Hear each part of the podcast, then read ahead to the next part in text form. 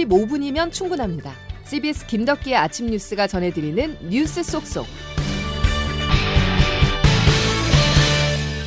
여러분 안녕하십니까. 사월 이십육일 김덕기 아침 뉴스입니다. 대한민국 일 호 영업사원인 윤석열 대통령, 미국 국빈 방문 이틀째인 오늘 경제 행보에 주력했습니다. 벌써 사십사억 달러, 오조 팔천억 원의 투자 유치를 이끌어냈는데요. 오늘 밤에는 백악관에서 바이든 미국 대통령과 한미 정상회담을 갖습니다. 워싱턴에서 곽인숙 기자가 보도합니다. 미국을 국빈 방문 중인 윤석열 대통령은 이틀째인 오늘 잇따른 경제 일정에 주력했습니다. 첫 일정으로 넷플릭스로부터 이십오억 달러, 삼조 삼천억 원 투자 유치에 이어 오늘은 수소, 반도체, 친환경 분야 미국 주요 기업인들이 참석한 투자 신고식에서 십구억 달러, 이조 오천억 원의 투자를 이끌어냈습니다. 윤 대통령은 이어진 한미 비즈니스 라운드 테이블에도 참석해 미국의 퀄컴, 아이비엠과 구글, 테슬라, 모더나의 씨이오 등과 삼성전자와 에스케이, 현대차와 엘지 기업 총수와 함께 미래 첨단 산업 분야 협력 방안을 논의했습니다. 윤 대통령은 또 미 항공우주국 나사의 고다드 우주센터를 방문해 해리스 미국 부통령과 함께 우주동맹을 강화할 것을 합의했습니다. 앞으로 새로운 한미동맹 칠십 년의 중심에 우주동맹이 있기를 기대합니다. 아울러 알링턴 국립묘지를 참배한 뒤 한미 참전 용사들을 초청한 감사오찬을 열어 안보와 보훈 관련 일정도 이어갔습니다. 오늘 저녁에는 바이든 대통령 부부와 만나 한국전쟁 기념비를 함께 참배하는 등 친교의 시간을 가질 예정입니다. 워싱턴에서 씨비에스 뉴스 곽인숙입니다. 윤석열 대통령은 기업 총수들을 비롯해 백이십 명이 넘는 경제사절단과 함께 일정을 소화하고 있죠. 미국의 핵심 산업이자 우리의 수출 주력 상품인 반도체 그리고 자동차에서 가시적인 성과를 얻어내기 위한 동행인데요. 한미 양국 기업들은 상호 투자를 약속하며 경제 동맹의 닻을 올렸습니다. 이정주 기자입니다. 윤 대통령은 첨단 산업 포럼 등 다양한 일정을 소화하며 미국 기업인들과 만나기 위해 적극 나섰습니다. 이런 노력 끝에 수소, 친환경 등 미국의 첨단 기업으로부터 약 이조 오천억 원의 투자를 유치하는 데 성공했습니다. 윤석열 대통령입니다. 우주, 인공지능, 양자, 에스엠알 등 첨단 분야에 있어 양국 간의 협력이 중요합니다. 아울러 한미는 배터리와 바이오, 원전 등에서 모두 이십삼 건의 엠오유를 체결하며 첨단 분야에서 협력을 강화하기로 했습니다. 윤 대통령은 나사의 고다드 우주비행센터를 방문해 달 탐사 관련 협력을 논의하기도 했습니다.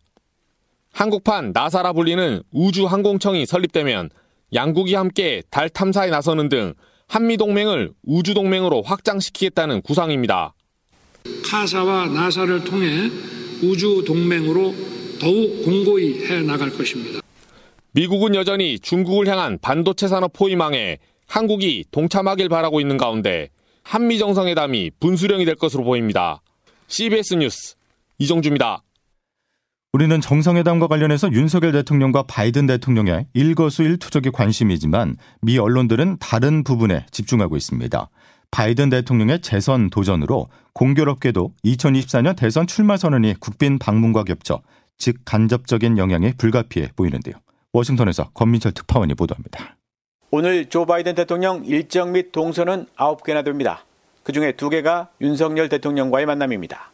그만큼 분초를 쪼개고 있다는 의미고 온전히 하루를 빼는 내일 국빈 방문에 그만큼 많은 시간을 할애하는 겁니다. 이 와중에 바이든 대통령은 예측만 무성했던 내년 대선 출마를 오늘 공식 선언했습니다. 왜 하필 국빈을 초대해놓고 국내 정치용 중대 발표를 한 걸까? 오늘은 사 년 전 그가 대선 출마를 선언한 날입니다. 정치자금 모금에도 좋은 타이밍입니다. 오늘 백악관 브리핑은 이 이야기뿐이었습니다. 이제 한미 정상회담 공동 기자회견장에 관심이 쏠립니다. 당연히 올해 여든 살인 바이든의 대선 출마에 불편한 질문이 쏟아질 겁니다. 바이든 대통령은 한국 투자 덕에 미국 제조업이 돌아왔다며 옆에선 윤 대통령을 내치의 수단으로 활용할 겁니다. 윤 대통령으로서도 국빈 방문이 미국의 미디어에 더 노출될 수 있어 나쁘지만은 않습니다. 먼저 출마 선언했던 트럼프 전 대통령은 바이든이 부패한 대통령이라 맹공했습니다. 바이든 때문에 세계가 삼 차 대전 위기에 직면해 있고 자신이 대통령이었다면 우크라이나 전쟁은 없었을 거라고 됐습니다. 바이든 대통령에 대한 최근 지지율은 삼십구 퍼센트에 불과합니다. 워싱턴에서 씨비에스 뉴스 권민철입니다. 우리의 경제 상황을 잠시 짚어보겠습니다. 어제 일 분기 경제 성장률이 발표됐는데요. 마스크를 벗은 덕에 민간 소비가 살아나 마이너스가 아닌 플러스 성장을 기록했습니다. 하지만 세부 성적을 들여다보면 불안한 성적이라는 평가입니다. 이 내용은 김중호 기자가 보도합니다. 일 사분기 실질 국내 총생산은 전기 대비 영 점 삼 퍼센트, 전년 동기 대비로는 영 점 팔 퍼센트 성장하였습니다. 한국 경제가 힘겹게 반등에 성공했습니다. 지난해 사 분기 마이너스 영 점 사 퍼센트 역성장을 기록한 뒤 한 분기 만에 다시 성장 기조로 돌아선 것입니다. 반등 성공의 일 등 공신은 민간 소비였습니다. 신승철 한국은행 경제통계국장입니다. 마스크 실내 착용 해제 의무가 되면서 뭐 여행 및 공연 관람 등 대면 활동들이 늘어난 것이 민간 소비에 긍정적인 영향을 미쳤고요. 수출은 제조업 중심으로 삼 점 팔 퍼센트 증가하며 이 년 만에 최대 폭으로 늘어났지만 수출에서 수입액을 뺀 순수출은 지난해 사 분기에 이어 여전히 마이너스를 기록했습니다. 반등에는 성공했지만 향후 전망은 여전히 녹록치 않습니다. 성장의 엔진인 수출과 투자가 여전히 부진한 데다 중국의 리오프닝 효과 등을 둘러싼 불확실성이 여전하기 때문입니다. 특히 무역 적자 규모는 이번 달 이십 일까지 합산이 역대 최대 적자를 기록한 지난해 적자 폭의 오십육 퍼센트에 달하는 등 빠른 속도로 늘어나고 있습니다.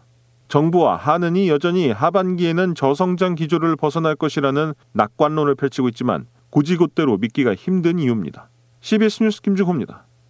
아이티 부진과 중국 경제활동 재개 지연에도 자동차, 이차전지 수출과 민간 소비가 성장을 이끌었다는 게 일 분기 한국 경제에 대한 대체적인 평가입니다.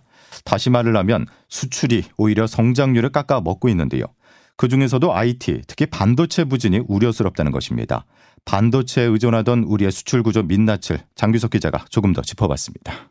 올해 일 분기 우리나라 경제가 그나마 플러스 성장한 것은 마스크 착용 전면 해제로 민간 소비가 살아난 덕이 큽니다. 하지만 수출이 성장률을 깎아먹는 상황은 이어지고 있습니다. 이창용 한국은행 총재입니다. 수출이 큰 폭의 감소세를 지속하면서 일 사분기 중 성장률은 소폭의 플러스로 전환하는 데 그칠 것으로 예상됩니다. 경제의 칠십 퍼센트를 수출에 의존하는 우리 경제. 그 수출도 거의 오분의 일을 반도체에 의존하던 우리 산업구조의 민낯이 여실히 드러나고 있기 때문입니다. 지난해까지도 수출의 십구 퍼센트를 차지하던 반도체는 세계 시장에서 수요가 급감하자 그 비중이 올 일 분기에 십삼 점 육 퍼센트까지 내려왔습니다. 그나마 자동차 수출이 반도체의 수출 일 위 자리를 넘겨받아 선방했지만 수출 감소 행진에 제동을 걸기엔 역부족이었습니다. 수입보다 수출이 줄어드는 속도가 더 빨라 올 들어 사월 중순까지 누적 무역 수지 적자는 이백육십육억 달러, 우리 돈으로 삼십육조 원까지 불어났습니다. 글로벌 경기 침체가 시작되면서 국내외 기업들이 긴축 경영에 들어가고 반도체를 비롯한 중간재 구매를 크게 줄이는 상황이라 당장 우리 수출은 회복이 쉽지 않을 걸로 전망됩니다.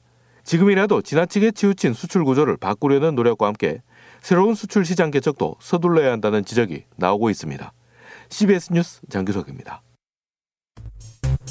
대한민국 대통령이 아닌 일본 총리의 말인 줄 착각하고도 남을 만큼 몰역사적인 인식을 드러냈습니다. 백 년 전 우리 민족에게 행한 가오에 대해 진정한 반성도 뉘우침도 없는 일본을 향해 절대 무릎 꿇지 말라고 애걸이라도 하겠다는 것입니까? 한 발 뗄 때마다 거듭 거듭 상대의 무릎 꿇릴 생각부터 한다면 일본과의 관계는 단 한 걸음도 앞으로 나아갈 수 없을 것입니다. 영업사원 일호답게 일하십시오. 윤석열 대통령이 섣부르게 던진 한마디가 주식시장을 뒤흔들고 해외 진출 기업들을 두려움에 떨게 하고 있습니다. 오늘 워싱턴 포스트 기자가 네. 그게 이제 주어가 윤 대통령 본인이었다고 녹취록을 네. 공개를 했거든요. 네. 어떻게 보시는지. 아니 그건 대통령이 발언이니까 대통령실에다 물어봐야지 우리 당에다 물어보세요. 바이든이냐 날리면이냐 이 논란이 재현되는 것일까요? 윤석열 대통령의 워싱턴 포스트 인터뷰 보도를 놓고 정치권의 공방이 가열되고 있습니다. 국민의힘이 번역이 잘못됐다고 주장을 하자 해당 기자는 인터뷰 녹음 원문을 공개했는데요. 오역은 없다는 입장입니다. 조태인 기자입니다. 윤석열 대통령이 워싱턴 포스트와 가진 인터뷰에서 한 이른바 무릎 발언과 관련해 국내에서는 윤 대통령의 일본 인식과 역사관에 대한 논란이 일었습니다. 그러자 국민의힘은 인터뷰가 영문 기사로 옮겨지는 과정에서 주어가 생략된 것이라며 야당이 반일 감정을 조장하고 있다고 비판했습니다. 엠비씨 라디오에 출연한 국민의힘 유상범 대변인입니다. 주어가 빠져버리니까 이제 이런 문제가 좀 생기는 부분이죠. 그 문장 자체를 마치 대통령이 역사인. 그러자 직접 인터뷰와 기사를 작성한 미셸리 워싱턴 포스트 기자는 자신의 에스엔에스에 녹취 음성을 다시 확인했다며 주어가 포함된 윤 대통령의 말을 공개했습니다. 다시 공개된 인터뷰 원문에 따르면 윤 대통령이 백 년 전 일로 일본에 무릎을 꿇어라 하는 걸 저는 받아들일 수 없다고 했습니다. 더불어민주당과 정의당 등 야당은 윤 대통령의 말실수를 덮기 위해 거짓 해명을 하려다 망신을 당한 것이라며 국민의힘을 비판했습니다. 이재명 대표입니다. 국민을 독해력 테스트를 하고 있는데 옳지 않은 일이. 국민의힘 유상범 대변인은 사실관계 확인에 미흡한 점이 있었다며 더 신중을 기하겠다고 몸을 낮췄습니다. 정치권에서는 해외 순방에 나갈 때마다 윤 대통령의 말실수 논란이 반복되는 데 대해 대통령의 정제되지 않은 발언이 문제라는 지적이 나옵니다. 씨비에스 뉴스 조태임입니다. 더불어민주당과 정의당이 내일 국회 본회의에서 오십억 클럽과 김건희 여사 주가 조작 의혹에 대한 이른바 쌍특검 법안의 신속 처리 안건으로 지정하는 데 합의했습니다. 국민들은 이 두 사건에 대한 의혹이 매우 컸고 따라서 압도적 다수의 국민들께서 특검을 실시하라고 요구해왔던 사안 아니겠습니까? 국민의힘은 양당 합의에 대해서 정치 특검이라면서 반발했습니다. 야당에 의한 쌍특검 도입이 코앞에 닥치자 권오수 전 도이치모터스 회장을 소환하는 등 갑자기 속도를 내고 있는 검찰 수사 향방에도 관심이 쏠리고 있는데요. 특히 김건희 여사에 대한 수사 여부가 관건입니다. 다음 소식입니다. 동해에서 잇따라 지진이 발생하고 있습니다. 규모 이 점 영 미만의 미소 지진을 포함해 이틀 동안 열일곱 차례나 발생했는데요. 행정안전부는 지진 위기경보 관심 단계를 발령했습니다. 양승진 기자입니다. 강원도 지역 주민들에게 어제 오후 지진 재난 문자가 발송됐습니다. 어제 오후 세 시 오십오 분 강원도 동해시 인근 해역에서 규모 삼 점 오의 지진이 발생한 겁니다. 어제 낮 열두 시와 새벽 다섯 시에도 같은 지역에서 규모 삼 점 일과 이 점 삼의 지진이 각각 관측됐습니다. 바다 가운데서 발생한 지진으로 육상까지 큰 진동은 전달되지 않았지만 일부 주민들은 흔들림을 느꼈습니다. 기상청에 따르면 지난 일요일부터 어제까지 사흘 동안 동해시 북동쪽 동해안 해역에서 열일곱 차례의 지진이 발생했습니다. 인명피해나 재산피해가 접수되진 않았지만 같은 지점에서 지진이 잇따른 데다 지진 세기도 점점 강해지면서 추가 지진에 대한 우려도 제기됩니다. 반복되는 작은 지진으로 지진 에너지가 쌓이면 더 큰 지진으로 이어질 수 있기 때문입니다. 행정안전부는 지진 위기경보 관심 단계를 발령하고 지진 발생 모니터링 위기 징후 감시 체계를 가동했습니다. 지난해 시월 발생한 충북 괴산 지진 이후 관심 단계 이상의 지진 위기경보가 발령된 것은 이번이 처음입니다. 씨비에스 뉴스 양승길입니다. 김덕기 아침 뉴스 여러분 함께하고 계십니다. 기상청 연결해 보겠습니다. 김수진 기상 리포터. 네, 기상청입니다. 예, 아침 공기가 조금 서늘합니다. 네, 오늘도 옷차림 조금 따뜻하게 하시는 것이 좋겠는데요. 종일 평년 기온을 밑돌겠고 바람까지 강하게 불어서 쌀쌀한 날씨가 이어지겠습니다. 현재 아침 기온 서울 구 점 칠 도를 비롯해 대부분 십 도 아래로 떨어져 있는데요. 낮 최고 기온도 서울, 청주가 십오 도, 원주 십사 도, 광주 십칠 도, 대구 이십 도의 분포로 평년 기온을 이 도에서 육 도가량 다소 밑돌겠고 바람이 불어서 체감 기온을 더 끌어내리겠습니다. 특히 오늘 이 바람의 순간 풍속이 초속 십오 미터 안팎에 달할 것으로 보여서 시설물 관리와 안전사고에도 각별히 유의하셔야겠습니다. 이런 가운데 오늘도 중부지방을 중심으로 비 소식이 있는데요. 수도권은 아침까지, 그 밖에 중서부 내륙 산간과 전북 동부 지역으로는 오늘 오전 한때 일에서 오 밀리미터 미만의 비가 조금 내리는 곳 있겠고요. 기온이 낮은 강원 산지에서는 일 센티미터 안팎의 때늦은 눈이 살짝 내리는 곳도 있겠습니다. 다만 오늘 오후부터는 전국의 하늘이 차차 맑아지겠고 이번 주말에 제주와 남부지방을 중심으로 또다시 비 소식이 있습니다. 지금까지 날씨였습니다. 오늘 밤 늦게 한미 정상회담이 열립니다. 논란보다 성과가 부각되고 동맹 칠십 주년에 걸맞는 성과를 기대해 보겠습니다. 오늘 소식은 여기까지입니다. 고맙습니다.